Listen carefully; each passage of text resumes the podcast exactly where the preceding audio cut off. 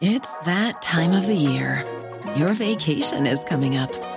You can already hear the beach waves, feel the warm breeze, relax, and think about work. You really, really want it all to work out while you're away. Monday.com gives you and the team that peace of mind. When all work is on one platform and everyone's in sync, things just flow wherever you are. Tap the banner to go to Monday.com.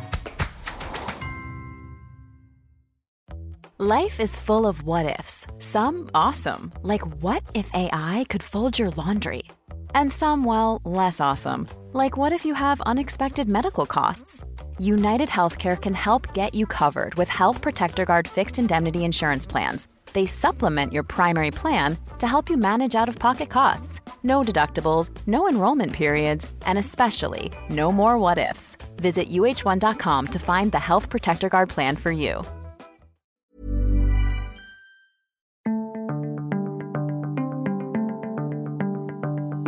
Hello and welcome to Unheard. I'm Freddie Sayers. So, a couple of days ago, on the 26th of January, England dropped most of its COVID regulations. Face masks are no longer me- legally mandated anywhere. Vaccine passports are not legally mandated anywhere. Some people still use them, but they're not legally required. And stay at home advice, i.e., the idea that you need to work from home, not go into the office, has also been dropped by the government. Well, we thought we were the most liberated country in Europe, but Denmark has just overtaken us. As of February the 1st, they will have no COVID regulations whatsoever. Well, here to discuss this with us and explain why Denmark felt confident enough to make that decision is Camilla Holten Moller, who is an infectious disease epidemiologist working at the state uh, public health agency in Denmark. Uh, she's also the head of the expert group on mathematical modeling over there in Denmark, which is the group that produces the predictions that helps the government make their decisions as to what they should do next about COVID. Camilla, welcome. Thank you. What uh, actually happening on February the 1st? Is it true that there will be no COVID regulations whatsoever over in Denmark? Well, to a large degree, yes, uh, that is so. So what they also decided in uh, in the government uh, is that COVID should no, no longer be considered uh, critical to public health, um, and that also means that the, the the legislation is is also changing. So many of these many of these um, interventions can no longer be supported by legal um, um yeah, legislation. So many things will will simply be ruled out. Uh, for instance, the Corona pass uh, will go away, and also um, these uh, um, restrictions on uh, and closing down of nightlife and, and cultural institutions is also ending by the first of February. If you get COVID and you take a test, what do you do on the second of February in Denmark? Well, we still recommend people to stay in isolation for a minimum of three days, but then we also look at whether you have um, symptoms. If you don't have any symptoms, you can actually uh, go go back out of isolation after three days. If you continue to have uh, symptoms, you should uh, stay in isolation until you're symptom free. And so I noticed the verb there was recommend. So it's no longer a legal requirement, it's just a suggestion. It's a suggestion, yeah. And what's interesting is that Denmark is doing this big step of dropping all of the regulations at the exact moment that case numbers are higher than they've ever been. In the last few days, you've had the highest case numbers that Denmark has ever recorded of COVID 19 in the history of this pandemic. Tell us about that. Why do high case numbers not make the government panic about dropping the restrictions? Well, of course, it's uh, caused by the Omicron variant that we also saw taking over in Denmark. It started uh, early December and then it actually totally replaced Delta within a month. Um, and what we also saw is now that we actually have a subvariant of, of the Omicron called BA2, which also seems to be a little bit more infectious, but still have the same, um, is, is simply less uh, severe also compared to the first Omicron variant. Um, and that is why we see these really high uh, case numbers each day, but we don't really see it in, in the severity or uh, in, in hospitals. So patient going to hospital, of course, there are a lot of people with COVID, but they're not necessarily ill from their uh, COVID. So, so um, so it's it's basically because we have this Omicron variant that we now are confident that we can actually uh, start opening up again. So is it fair to say that you're no longer worried about case numbers, especially? You no longer think that's a useful metric? Well, more or less. Of course, the case number still indicates also that you could have a, a, a wave also in, in hospitalizations. Um, so what we're uh, especially concerned about is, of course, our risk uh, risk groups, uh, old people and and uh, people with comorbidities, that they could still uh, have a smaller wave with Omicron as well. But we really do see very few people in intensive care unit, and and those people going to hospital are there for a shorter stay. So for now, it isn't really worrying uh, that to that extent. And what you mentioned earlier, are you saying that some of those hospitalizations or numbers that count as people with COVID in hospital were just in hospital for something else, and now they have yeah. happen to have COVID, so you're not worried about them for that reason? Well, it still, of course, you need to uh, take precautions in, hospitals when you have all these people showing up at hospital and still need treatment, but also have a positive test. So it's not like you can rule them out. You still need to take care of these patients in a certain manner. But, but it's not uh, in the same way that we saw with the Delta wave, where we actually saw people got really ill. Even vaccinated uh, patients could uh, have severe illness. We don't see that to the same degree with the Omicron, and that's uh, really uh, that's also the reason we have based these decisions upon. So this is a huge moment, isn't it? Uh, not only for Denmark, but in the way that we understand this pandemic that has dominated all of our lives for two years. Historically, for months and months and months, it's been when cases rise, we know that there's going to be a delayed but coming effect on hospitalizations and ultimately deaths. And that's why all of the modeling people, such as yourself, have had this huge power because they've been predicting what that relationship will be. Are we to now conclude then that this is basically the end of this pandemic? Well, we have been really uh, working hard on flattening the curve. That was really what we did for a long time. And with Omicron, we simply don't need anymore to flatten the curve as much as we used to. And that's uh, the reason we can have these more open societies.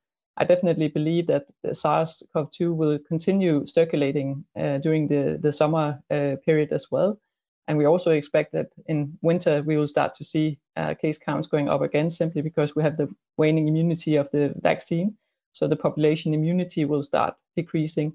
We are also considering, of course, that we could uh, end up seeing new variants um, that will have a play. But for now, I think with the Omicron, we're in a good place. And we definitely think that after we have peaked, which we also consider that we will be peaking in a short time, we expect the, the springtime and summertime will be Uh, pretty quiet, I think. I mean, you talk about the potential for new variants. Something that's been said a lot is that the normal progress of a virus like this is to become more transmissible but milder because ultimately that's good for the virus in some way. That seems to be what's happened with COVID 19. Does that not mean, though, that it's, it's less likely that suddenly the next variant will be much more severe? I don't think we can say that. I think it's too soon, really. And and of course, and what we observed with the Delta variant was that it was actually both more transmissible and more severe. Um, and it's really a, kind of a lottery with these mutations. So I don't think we can say with any certainty that it will be a less severe variant the next time. At least I'm not confident in that. Um, so, but of course, what we do see now is that the immunity, the population immunity, is really high right now, both from vaccines and hybrid um, vaccine and and uh, recovered infections. So, so we're in a different place, I think, with the Omicron that actually boosted our immunity, population immunity, and that's a good thing uh, from my chair. Because this is a, another really important question that you've just um, come upon, which is this whole idea of natural immunity. Previously, that was very controversial because it was considered dangerous to either allow people to be exposed or deliberately encourage people to, to be exposed because they could get very sick. If Omicron is as mild as it appears to be, is there some argument for actually saying it's it's a good time to be exposed to COVID 19? Well, you can also always uh, argue whether that's a good idea or not. You never can foresee who is actually uh, ending up with severe illness. So it's a bit of a chance, I, I would say, to do that. Um, I wouldn't ex- uh, advise people to get exposed on deliberate. Um, I still think that it's um, part of the reason that we're actually opening our society now and, and uh, annulling all of these restrictions is that we can see that it, it, it probably will still have good uh, protection from the vaccines and that we can see that people get less uh, severe illness uh, in case they get infected. So we're not that worried anymore of people getting infected, but I wouldn't say it's part of our strategy to have people infected. But it's okay to observe that immunity from infection is powerful, at least as powerful, can we say, as immunity from vaccination? What's your professional view on that? That's that's uh, um, well, that's uh, you need to discuss that with an uh, expert uh, in looking into uh, immunity. I think you could say that you have some protection from the Omicron, but how does it protect against former variants and new variants? That is the question. just as we know that the vaccines don't actually cover all variants equally well, uh, we will probably see the same that different uh, variants that we had uh, during the past will also protect against new variants in different uh, ter terms. So one person that had the Delta variant might be more um, protected against a, an upcoming new variant than if you have had Omicron. We don't know that simply. If you compare some of the U continental European countries with a country like the United Kingdom, um, the UK opened up earlier back in July, and there was a lot more, there was a higher level of infection.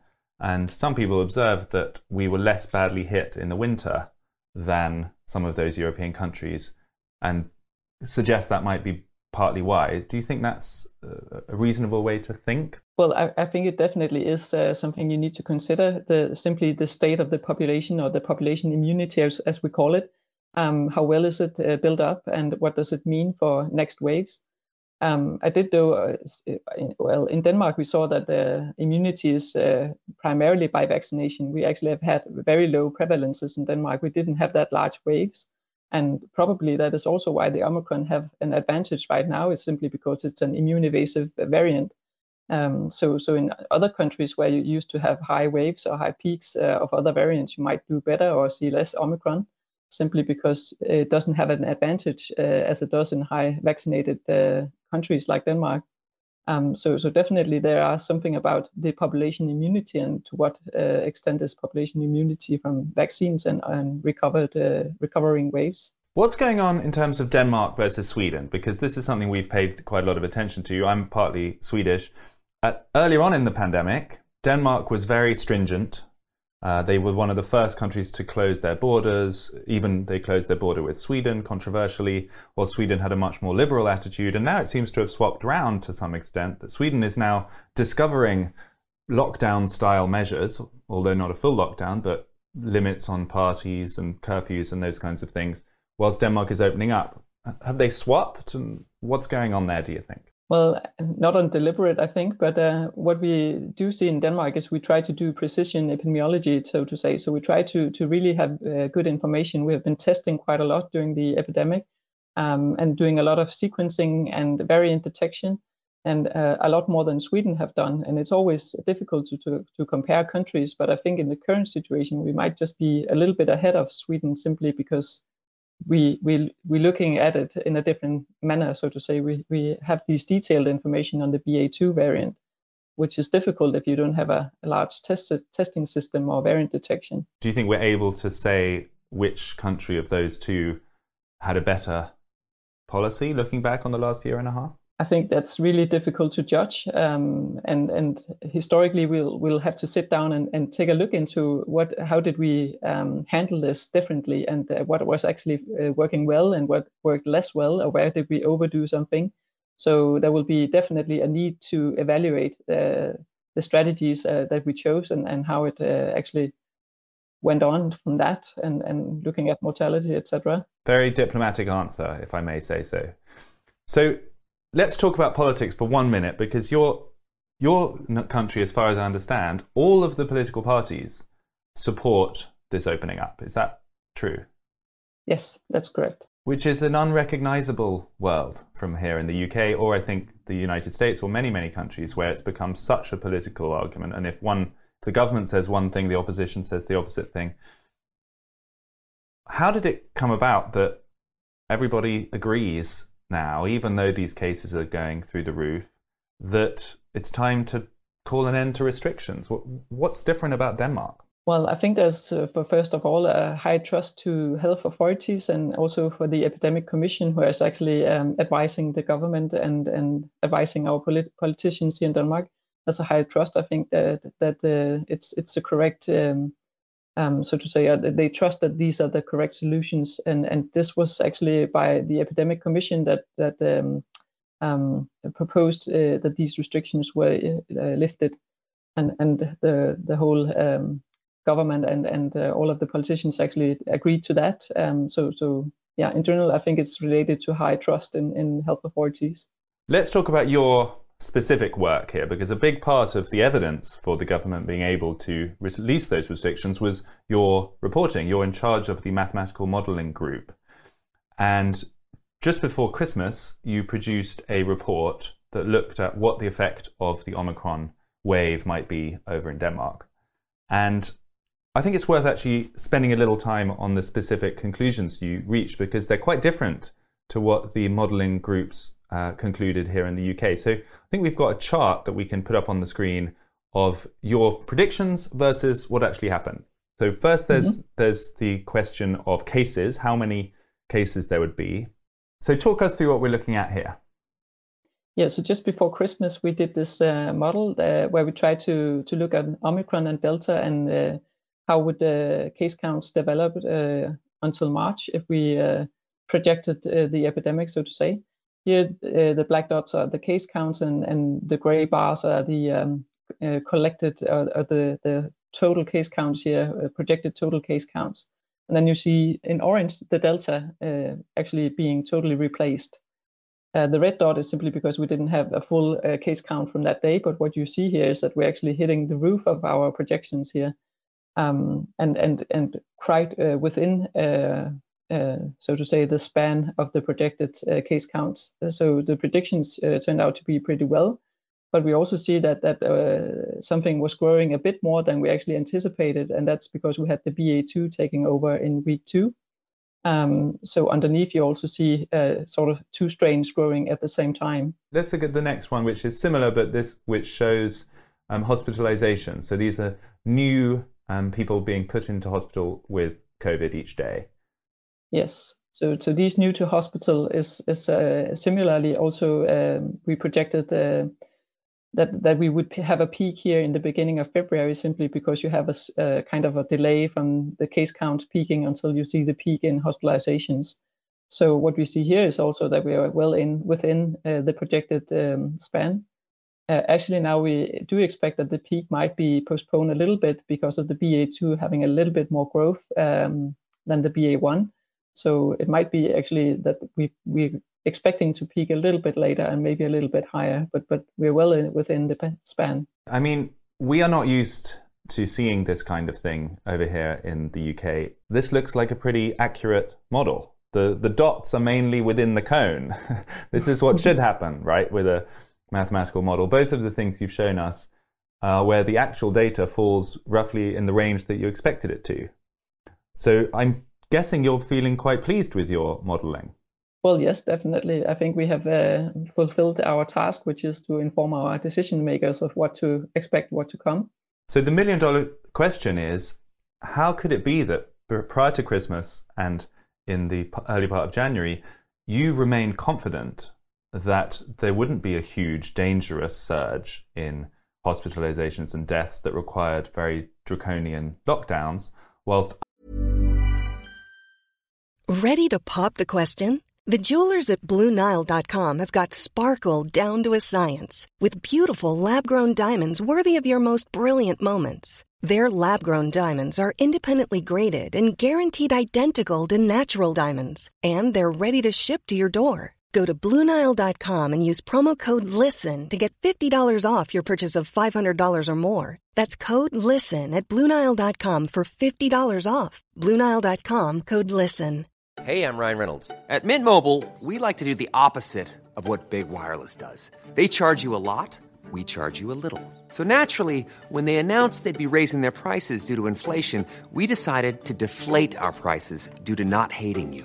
That's right. We're cutting the price of Mint Unlimited from $30 a month to just $15 a month. Give it a try at mintmobile.com slash switch. $45 upfront for three months plus taxes and fees. Promote for new customers for limited time. Unlimited more than 40 gigabytes per month. Slows. Full terms at mintmobile.com. I'm Sandra, and I'm just the professional your small business was looking for. But you didn't hire me because you didn't use LinkedIn jobs. LinkedIn has professionals you can't find anywhere else, including those who aren't actively looking for a new job, but might be open to the perfect role, like me. In a given month, over 70% of LinkedIn users don't visit other leading job sites. So if you're not looking on LinkedIn, you'll miss out on great candidates like Sandra. Start hiring professionals like a professional. Post your free job on linkedin.com/people today. Hey, it's Ryan Reynolds, and I'm here with Keith, co star of my upcoming film, If, only in theaters, May 17th. Do you want to tell people the big news? All right, I'll do it. Sign up now and you'll get unlimited for $15 a month in six months of Paramount Plus Essential Plan on us. Mintmobile.com slash switch. Upfront payment of $45 equivalent to $15 per month. Unlimited over 40 gigabytes per month. Face lower speeds. Videos at 480p. Active Mint customers by 531.24 get six months of Paramount Plus Essential Plan. Auto renews after six months. Offer ends May 31st, 2024. Separate Paramount Plus registration required. Terms and conditions apply if rated PG. Other modelling groups, such as some of the groups here in the UK that were advising our government, came to a different conclusion. What's your understanding of that difference? I, should say that it is really a difficult task, but also early in December, we also had some models where we actually projected also higher peaks in hospitalizations, which was mainly owed to the, the uh, many uncertainties of the Omicron. At, at, first, we simply didn't know how severe that model, uh, or sorry, that variant could be. But as soon as we had new data, we have put that into our models and informed the models, and that's why we came up with this model that you just saw uh, showed on the screen. So uh, knowledge is key, and and really to follow this really closely, and that is yeah coming back to the detailed data we have in Denmark. That's really what we owe it to. So I'm going to put another chart on the screen, if I may, which is um, one of the most famous modelling groups here in the UK. Which well, there were two. There was one from Warwick University, one from the London School of Hygiene and Tropical Medicine they both came up with similar kind of conclusions, but I think this is the Warwick chart we have, and uh, you'll be able to see the difference between what was projected and what has actually happened. So it's a kind of a different story. Um, this this was, and I should say, this is actually with a severity of 50% of delta. They also produced uh, one with 100% of delta, which was even more extreme. Uh, and what's happened in reality is just so far beneath what they were expecting. Do you have any insight into the technicality of that? Because I looked in detail at your report here, which is um, your model, and it seemed to me that you were also factoring 50% of severity of delta as the sort of mid case scenario, which was the same as those UK groups. So, how could it be that your results were so different? It actually depends on wh- what type of model you uh, have here. And I don't know the details of the Warwick model, but the, the type of model, uh, whether it's a population model or an agent-based model, but also the, the detail of the information that you put in it. We also have um, big issues uh, uh related to the vaccine effectiveness uh, for the Omicron and also transmissibility when you are infected. Even uh, that those are other parameters that are equally important to have a correct uh, model estimate. And what we did in our model was simply to sample within a span, saying that uh, this is what we're looking at that could be most feasible for the Omicron variant. So, so some of these, uh, looking at these projections, um, what we know today is that it's it's probably even less than 50%. Maybe it's 20% um, um, less severe. Uh, that, that, we see it, uh, that it's even less severe the Omicron variant, but it could be some of the other parameters that you use in the model that are simply um, not correct or didn't uh, hit spot on. Do you think it's fair to, to be worried that there is a kind of bias towards negativity in making these models? For example, if we take this question of severity, in those days before Christmas, there was a lot of discussion of how confident we could be that Omicron was less severe than Delta. And to most common sense observers, the real world data we got from South Africa made that pretty clear because had it been as severe as Delta, they would be having overflowing hospitals and they weren't. And yet there were these incredibly sophisticated reasons given why we couldn't be certain that it could still technically just be to do with differences in age profile or prior immunity or whatever from South Africa. So that data set was kind of ignored. And Professor Neil Ferguson produced a report at Imperial on the 17th of December, I think, the same day that your model came out, saying that there is no evidence, no firm evidence that Omicron is less severe than Delta. And so that was the presumption that went into advising the government. And I suppose similar things with those other variables you talk about with vaccine effectiveness and those kinds of things. Do you feel like it's possible that in Denmark, when you're doing these models, you're looking at a kind of central scenario and just trying to estimate, whilst in some other countries, perhaps including England, we are training our modelers to be erring on the side of caution.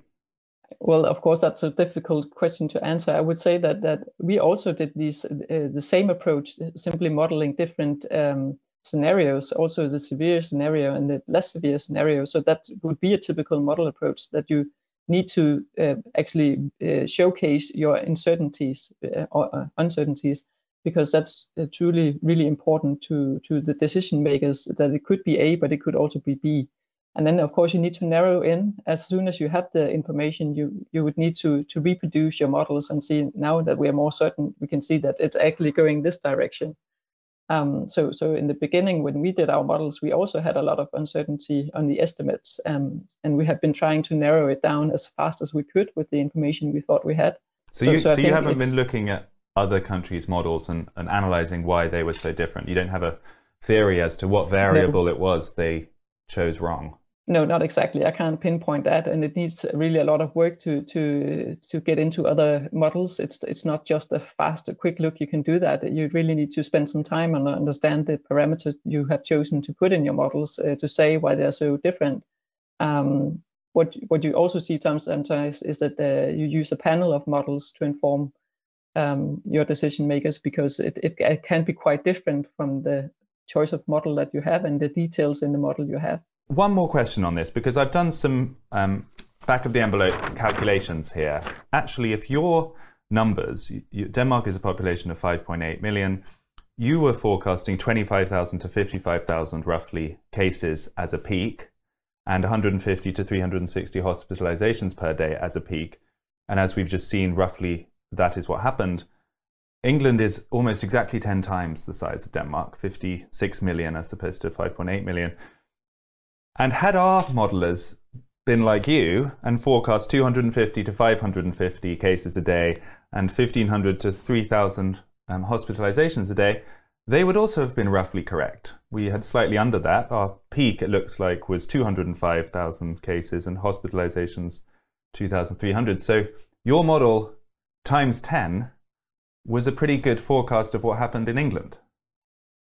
What we got from SAGE, the government uh, committee was actually 600,000 to 2 million cases a day as the maximum, and 3,000 to 10,000 hospitalizations today a day, which is five times plus what actually happened.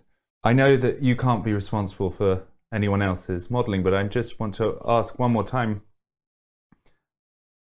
can you understand how groups in other universities came up with such wildly different numbers. It, and it leads people to feel conspiratorial, feel distrusting of the whole process of mathematical modeling, that different groups of experts can come up with such divergent things.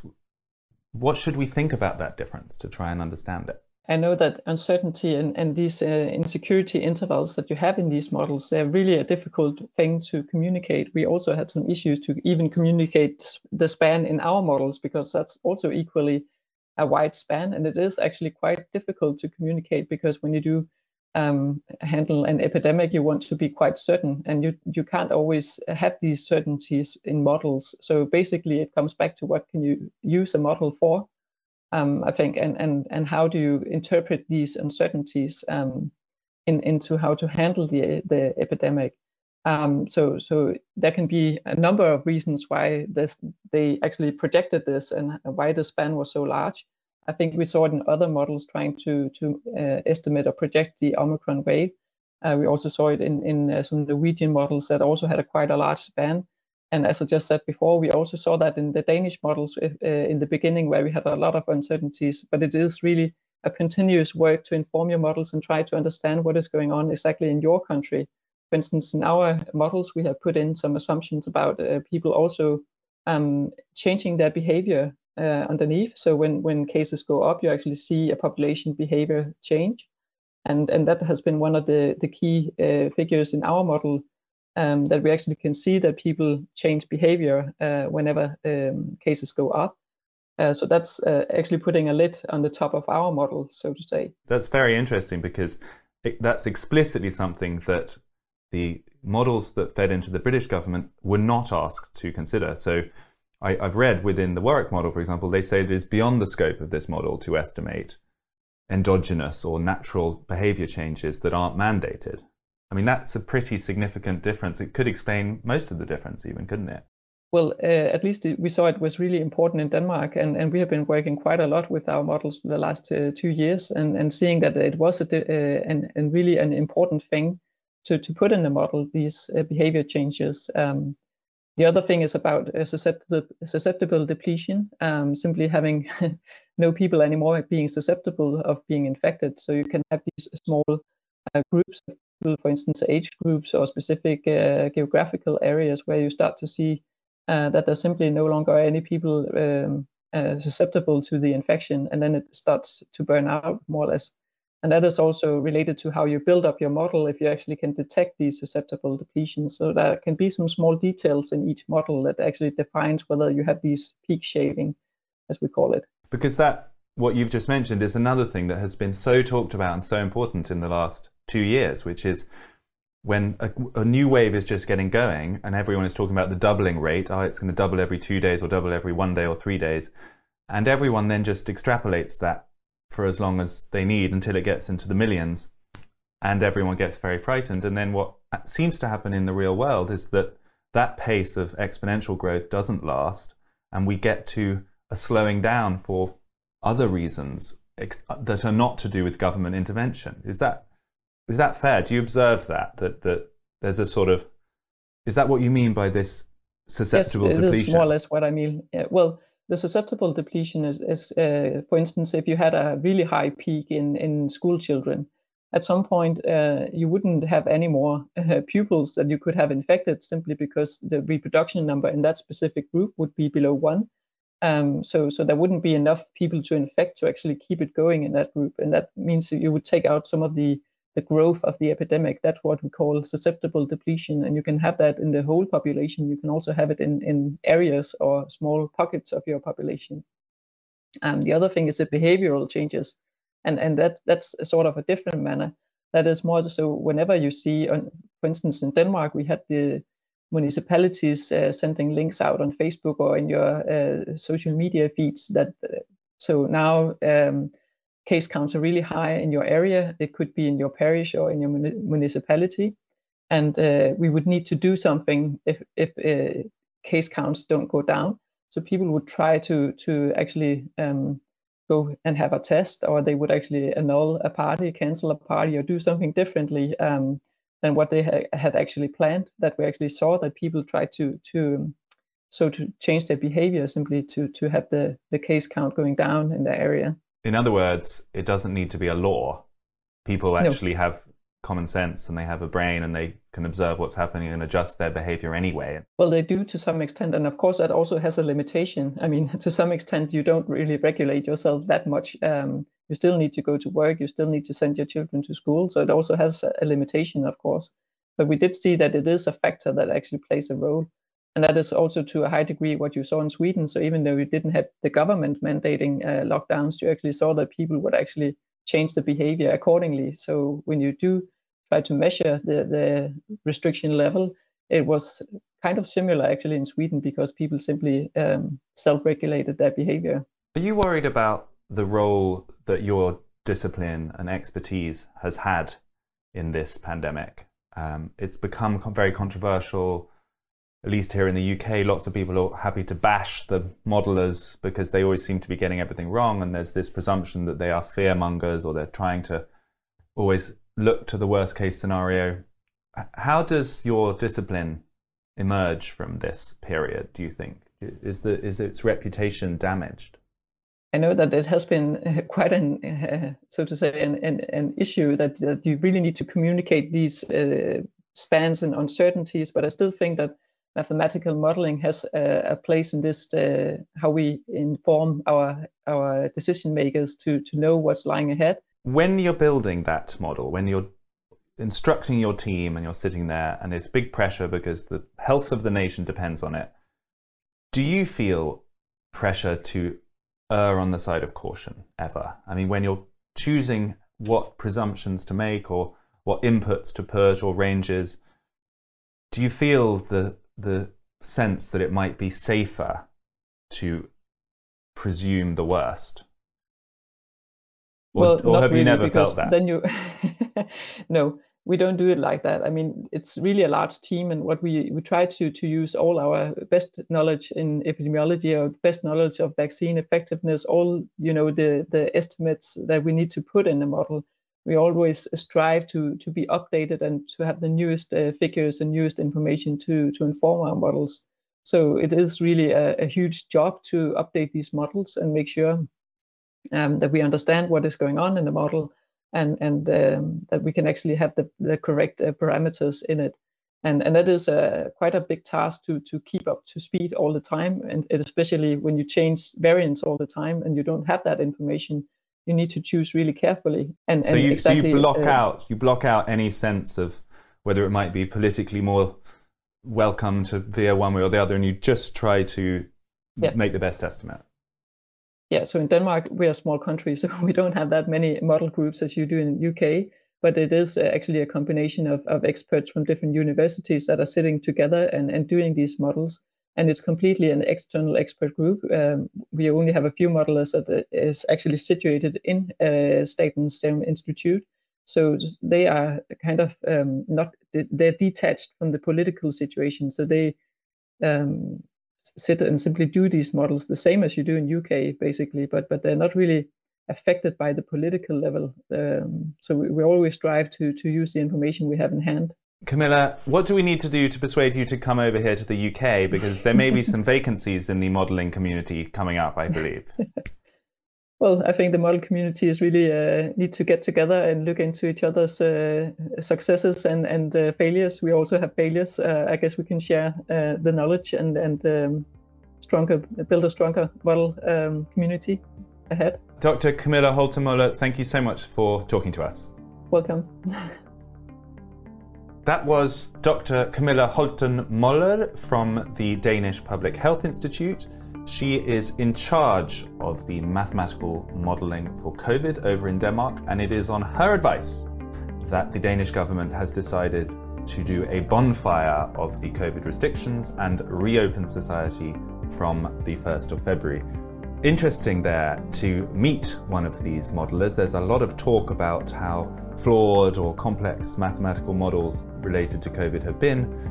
She seems like a very uh, common sense and intelligent person, and sometimes I was wishing that maybe she would come over here to the UK and replace some of the SAGE modelers that have made our lives so complicated for the past year and a half.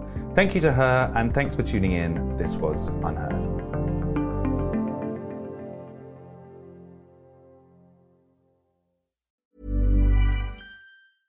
Hey, it's Paige DeSorbo from Giggly Squad. High quality fashion without the price tag. Say hello to Quince. I'm snagging high-end essentials like cozy cashmere sweaters, sleek leather jackets, fine jewelry, and so much more. With Quince being 50 to 80% less than similar brands. And they partner with factories that prioritize safe, ethical, and responsible manufacturing. I love that. Luxury quality within reach. Go to quince.com slash style to get free shipping and 365 day returns on your next order. Quince.com slash style. Planning for your next trip? Elevate your travel style with Quince. Quince has all the jet setting essentials you'll want for your next getaway, like European linen, premium luggage options, buttery soft Italian leather bags, and so much more. And is all priced at 50 to 80% less than similar brands. Plus, Quince only works with factories that use safe and ethical manufacturing practices. Pack your bags with high-quality essentials you'll be wearing for vacations to come with Quince. Go to quince.com/pack for free shipping and 365-day returns.